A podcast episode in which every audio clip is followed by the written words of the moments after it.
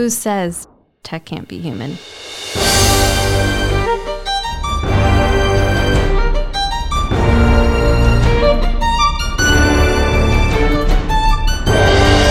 Definitely listen to your critics because it might help form the idea and outcome in a new way. Welcome to the Hacker Valley Studio podcast. R S A twenty twenty-two is back in person at the Moscone Center in San Francisco, and no one is more excited than Uptycs. If you're a modern defender securing a growing and complex multi-cloud environment, Uptycs provides the visibility that you need to match your company's growth and innovation step for step. Check them out at booth number four thirty-five and enter your chance to win a six thousand piece Star Wars A T A T Lego, or visit them at uptycs dot com. That's U P T Y C S dot com. Thank you, Uptycs, for sponsoring this episode. What's going on, everybody? You are in the Hacker Valley Studio with your hosts, Ron and Chris. Yes, sir. Welcome back to the show. Glad to be back again. And this episode, and every episode really, we are in the metaverse. We are in this digital world that we live in today that's all connected. But there's also something called the Outerverse, and that's what we're going to be learning about today. And to talk about that subject, we brought in a guest. Our guest is Robin Thurston. Robin is the chairman and C E O of Outside Incorporated. Robin, welcome to the podcast. Thank you so much for having me on. Absolutely. When we found out about your project and we found out about your background, there are so many parallels that we need to discuss from a technology aspect and even a society aspect. But for the folks out there that don't know who you are just yet, would love to hear a little bit about your background and what you're doing today. Yeah, so I'll sort of start with my background. I've been in and around sports my whole life. I mean, I was I was very, very fortunate to grow up in Denver, Colorado, and at a very early age, even the there used to be programs in the public schools where they would bus you to the ski resorts every Friday during the winter. And, you know, those programs were subsidized for public school students. And, you know, that just gave me a lot of exposure, not only growing up in a place like Denver, seeing the mountains every day, but then to actually get and really experience nature early. That got me into cycling. Again, I was fortunate that the, like the Olympic Training Center was down the road in Colorado Springs. Bike racing was a fairly big thing in the in the eighties and in Colorado. So I had that sort of early exposure to sports, which, you know, to me has really been the basis of my my whole life, and and really, uh, you know, spending a lot of time outdoors, which I think is so beneficial for people in so many ways. I went to Europe, raced in Europe in the early nineteen nineties as a cyclist, and then retired in ninety-four, came back to the States and got into technology and sort of media by way of finance. I was fortunate to be part of a small sort of startup in the in the finance space called Lipper that we were acquired by Reuters in nineteen ninety-eight, and then was really embedded in the Reuters sort of culture and learned a lot about big data and thinking about like building product. Like we built a very early in the late nineties, we built a direct to consumer subscription using credit cards, which was sort of unheard of at that time.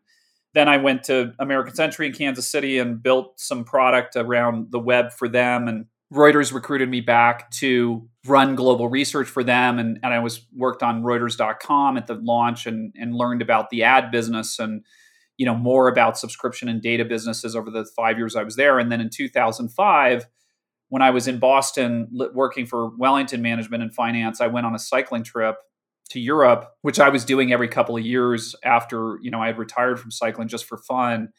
And I was just sitting at dinner one night at, and somebody was like, oh, it'd be really cool if like I could come back to Switzerland and like ride the roads that you know from living here. And that kicked off this huge idea for Map My Fitness and building Map My Run and Map My Ride. And it was very much a link sharing thing. So like I would draw a route, I would send it to you to share it with you.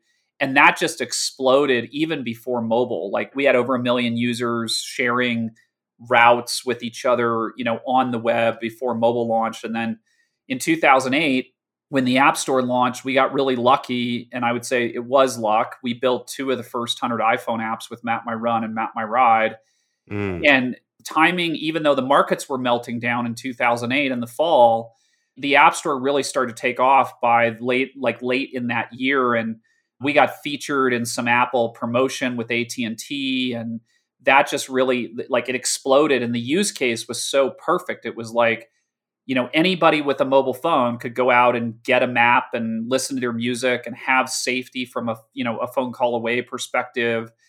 And that was just a real game changer. And so Map My sort of, you know, took off into the right. You know, we had huge growth. When Kevin Plank called me in two thousand thirteen from Under Armour, at that point, we were doing about twenty million revenue, twenty million users. And, you know, it was largely an ad and subscription business.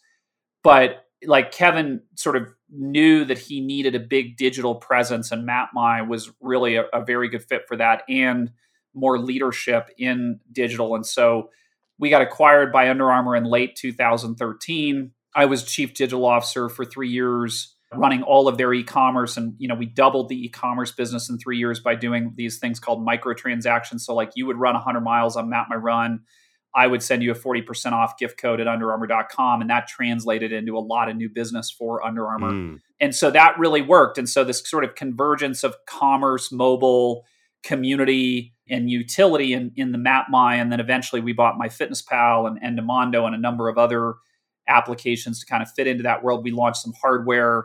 So I, I sort of learned the hardware business while I was at Under Armour, you know, launching a connected shoe and, and Healthbox and some other things that we did. But the reason it's so relevant to Outside is I went to Kevin at the end and I said, look, I think we can build a billion dollar subscription business if we get into content with the assets that we already had. And the reality was, like, at that time in two thousand sixteen, the Under Armour core business was having a bit of challenges. You know, we'd already invested a lot in connected fitness. And so uh, basically Kevin was like, Robin, we just can't invest anymore right now. And so I left, I had a non-compete. I went to, I, I joke a little bit, I went to run a consumer genetics business, even though I think the best grade I ever got in biology was a C. But I got it. You know, I went, it was an amazing team of people backed by private equity and Illumina and some other people. And, you know, I got like a tremendous experience building a consumer platform in the consumer genetics space, but I was itching to get back into the category. I really wanted to get back into, you know, sort of health, fitness, outdoor. And I kind of came up like, it, again, I wouldn't say it's like really a new idea. There's many other people in other verticals doing it, but I was like, look, I think that I can consolidate a lot of the media, the utilities, the commerce, the experiential side of the business. And so we just started buying up assets, you know, before we even bought Outside the brand. So we were, we were Pocket Outdoor Media.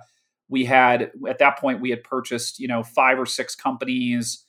And, you know, at, at we were about two hundred people and the business was growing nicely. We owned things like Ski Magazine and Warren Miller and Velo News and, and Yoga Journal and other things. And so everything was kind of spinning along and living here. I, I got to move back to Boulder from Palo Alto. And then we had this opportunity where Larry Burke, who I had met the year before in two thousand nineteen over Thanksgiving, because my mom lives in Santa Fe, he reached out to me and said, look, we're going to we're going to sell Outside Television and Outside Magazine. And would you be interested? And I just knew that Outside was the best brand in the category. And so like we just jumped on it. There was a number of other assets like Gaia G P S and Athlete Ridge and a number of other things that we bought at that time. But it was just a really big catalyst for our business. You know, I mean, again, two hundred plus people is big, but now we're like almost six hundred people, and we have offices in Australia and Germany and Canada, and you know, so we're we're very spread out. But that was sort of the catalyst to sort of what is now Outside, which is an again, it's we've purchased eighteen companies to get to this point of like what is the new Outside, and as we build product around the consumer, that's really where we're headed about you know building better and better experiences, ultimately with this goal of getting everyone outside. One of the things that stood out to me immediately is I saw a lot of parallels between what you're doing with your company and what we're doing with our media company. We're really focused on making cybersecurity really cool and hip, and it seems like you're doing the same thing for fitness and going outside. We just had a conversation a couple days ago when we recorded our video show, Technically Divided.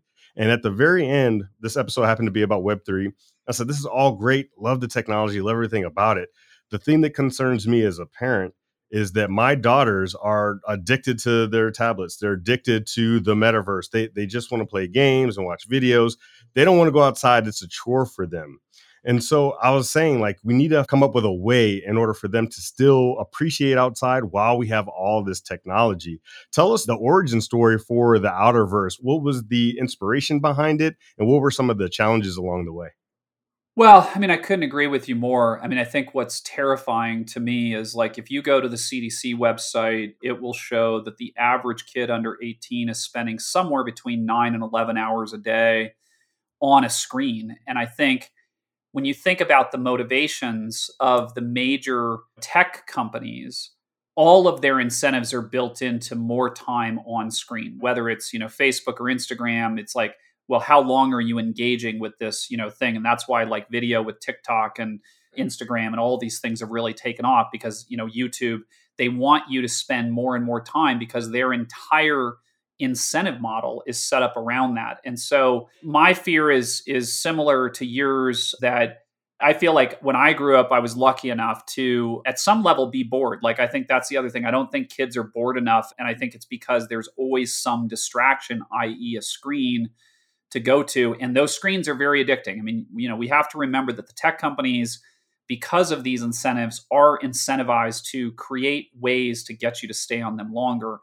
From my perspective, you know, I'll get into the Outerverse, but, like, as humans, we have to figure out how we're going to have balance in the use of technology. Because I'm a, I'm a realist too. Like, I, I was part of the creation of what I'd called the digital fitness movement in two thousand five, two thousand six, you know, two thousand eight with the iPhone.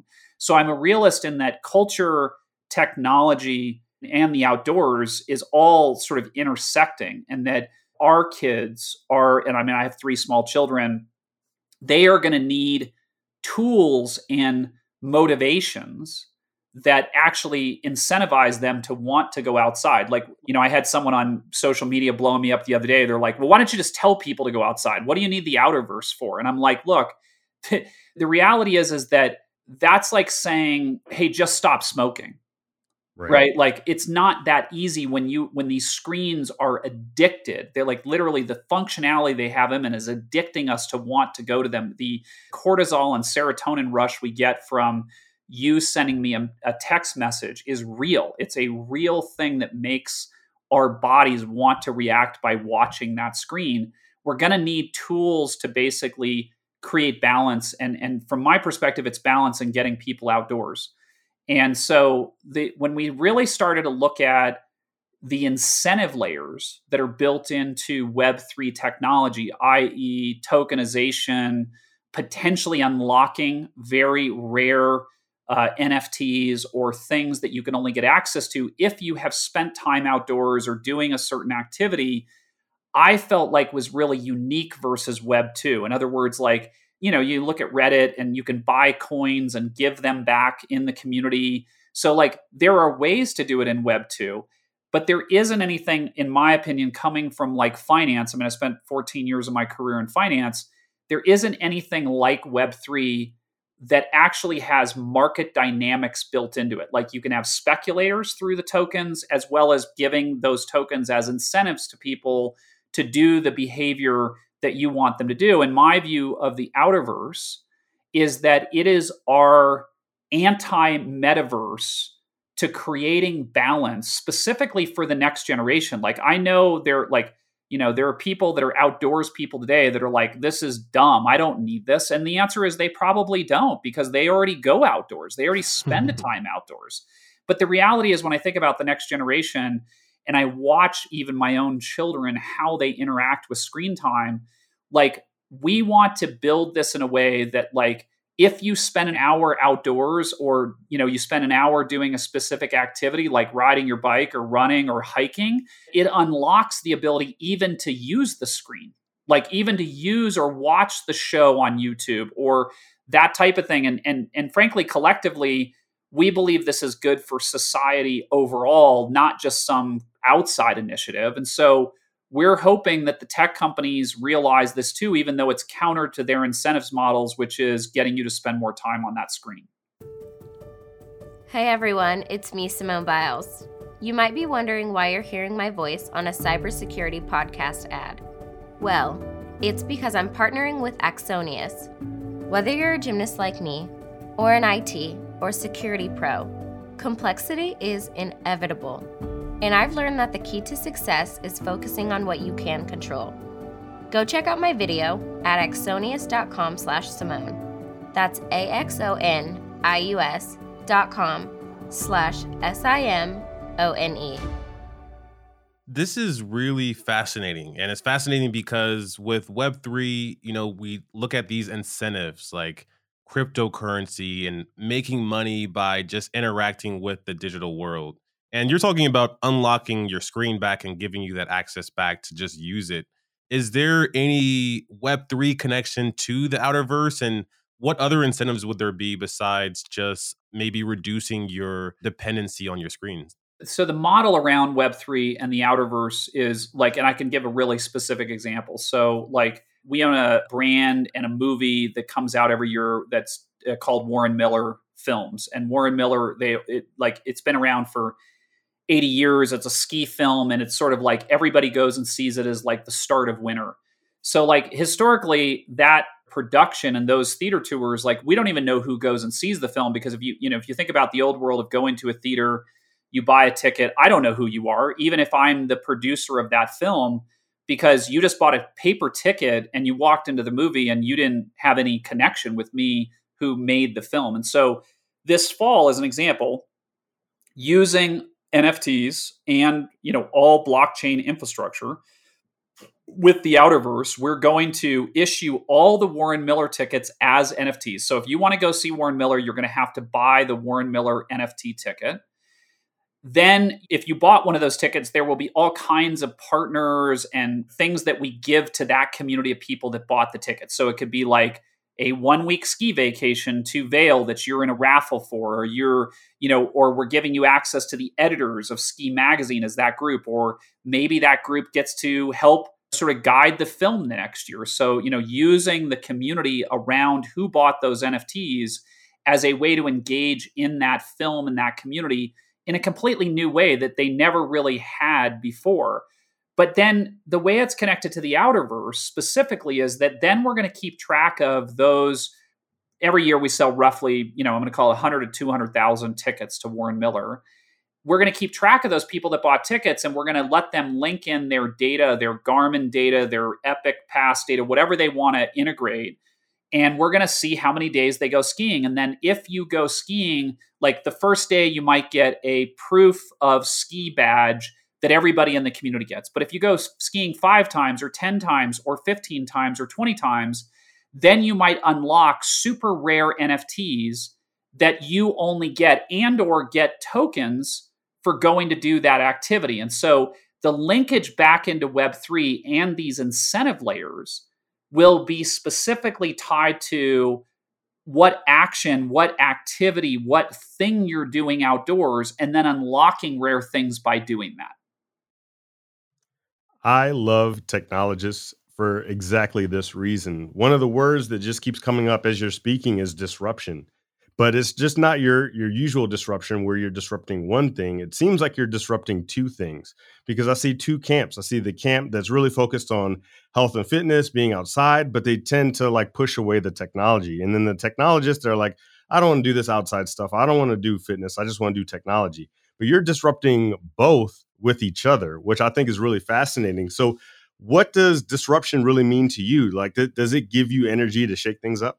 Yeah. I mean, I grew up in an entrepreneurial family. Like my, my dad was a Chinese antique importer and, you know, built furniture and, you know, always was like, I, I remember being in his shop as a kid, you know, and like interacting with customers coming in and things like that. And I just fundamentally believe that entrepreneurship is about disruption. It's about thinking about problems in a way that maybe somebody hasn't thought about it, and then taking the risk to see whether or not it actually works. And I think whether it was like having two of the first one hundred iPhone apps, or thinking about what Map My was at the time, I mean, it was seriously disruptive. Or I think about what Helix was doing in the genetic space, or I think about what Outside is doing now. And like, I don't think there's any other way. I think that's what entrepreneurs need to do, is they need to push the envelope on disruption and thinking about things in a different way, and ultimately seeing whether or not that works.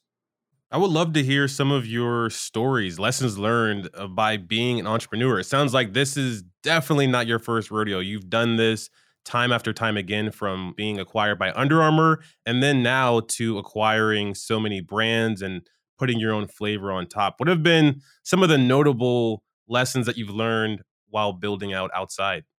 Well, I like to tell entrepreneurs that, like, I'm on this podcast today. It sounds like everything is amazing. Like, all things are going my way. I mean, like, the reality to me is, like, entrepreneurship is a roller coaster. You know, when I think about the experience that I've had, it's like, you have to just kind of realize that you're going to have a lot of bumps in the road, and you just have to, like, literally hit them, even if it rips the bottom of the car off, and, like, figure out how to fix it and get the car moving again. Like, you just have to keep pushing as much as you can. Like, so I, I, I constantly talk about, like, you want to take enough, like, I see also entrepreneurs just being way too conservative. Like, I, I think you should take more risk. I think you should push the envelope more. And, you know, so I think there's that, like, real balance, but I definitely believe that having a lot of small failures ultimately add up to having a big success. You know, you can hear people say, like, break things and move fast and things like that. But I just, at the core, for me, at least, it's been, do I really, really believe in the project and the outcome and the potential impact to the customer? And then build a great team, like, get the absolute best people you can in place to help you execute that vision that you have, and, and make sure they're aligned with the risk that you're taking too, like, that your team understands how much risk you're taking. That doesn't always line up. Like, you know, there's a lot of, I would say, debate about, you know, like, should, you know, with it, it could be within your management team, it could be within your company about, like, should we take this risk? Should we go into this technology this right now? Is this the right thing to do? And I think entrepreneurs ultimately just have to push through all of that noise if they truly believe it's going to be building a vision that they had in mind. And then you have to be, at some level, flexible. What I absolutely love about everything that Outside is doing right now is that it's multifaceted. You know, I was looking at the website. You have Outside Plus, a lot of video content, which is incredible. You're doing the stuff with N F Ts and Web three. You're getting people to go outside and do events. You're bringing on content creators. Obviously, that, that speaks to us a lot. What is the vision for Outside? What is the vision for everything that you're building? Because it, it seems like you're building an ecosystem that isn't just a business, it's a culture, it's a, a community that people really adhere to, the people that love the content, that love all the things that you're doing with technology and, and outside. What is the, the ultimate vision for everything that you're doing today? I mean, look, ultimately, the measurement of success will be, did we get more people outside more often? Fundamentally, like, that is the measure of success to me. But it is about creating a better consumer experience. It's about pulling all these pieces together that allow you to have a better experience with our platform, whether it's the utilities, like the mapping utilities, it's getting you to events, it's it's the content that's inspiring you. All of that stuff matters. And so we want to put it together in a way that creates a better, you know, sort of motivation for people to sort of get everything they need in one place for them to want to go out and spend more time outdoors. Spending time outdoors is beyond important. Robin, there's someone that's listening to this podcast right now, and they're brilliant. They're really, really intelligent, and they're looking at the technology that's available to them, but they don't want to do what everyone else is doing. They want to go against the grain. They want to buck the status quo. What piece of advice would you have for that person that's listening right now? I would say, listen to your critics, but don't follow what they want you to do. I mean, I think in this current environment we live in, it's so easy to get distracted by social media. And as humans, we all sort of ingest and digest criticism in different ways. Some people it motivates, some people get frozen. And so, like, I always say to people, like, if you have a vision, a, you know, a dream, something that you really feel like is going to have a big impact on your time here on Earth. And by the way, there is no planet B. Like, there's no, like, we better take care of this place because we ain't getting off this rock. Mm-hmm. You know, And so like when I think about that from like the things people are doing and the ideas and concepts and businesses they're building, definitely listen to your critics because it might help form the idea and outcome in a new way. Don't listen to it to the point where you get frozen or that you stop believing in what your idea is. Like you have to just keep moving through all of that. And I just think way too many people get caught up about like listening to their the ecosystem of like negative feedback, positive feedback, change this, do that. And ultimately, to me, you kind of have to be true to what your own vision was and what you want to build while, again, failing and then learning and failing and learning ultimately to get to that outcome that you're looking for. Outstanding advice. Robin, thank you so much for taking the time out of your busy schedule to hop on the mics with us. For those out there that want to stay up to date with you, Outside, and all the great things you're building in the Outerverse, what are the best ways for people to do that? For the Outerverse, we launched outside dot io. I really encourage you to go sign up there. We have our first passport drop in June. Um, we have a Discord channel for that. Obviously, you can follow Outside Incorporated, as well as Outside Online and all of our properties. But essentially, those are the best places to get us. Excellent. We'll be sure to drop those in the show notes for everyone to stay up to date with you, Outside, and all that's going on in the Outerverse. Thanks again, Robin. And with that, we'll see everyone next time.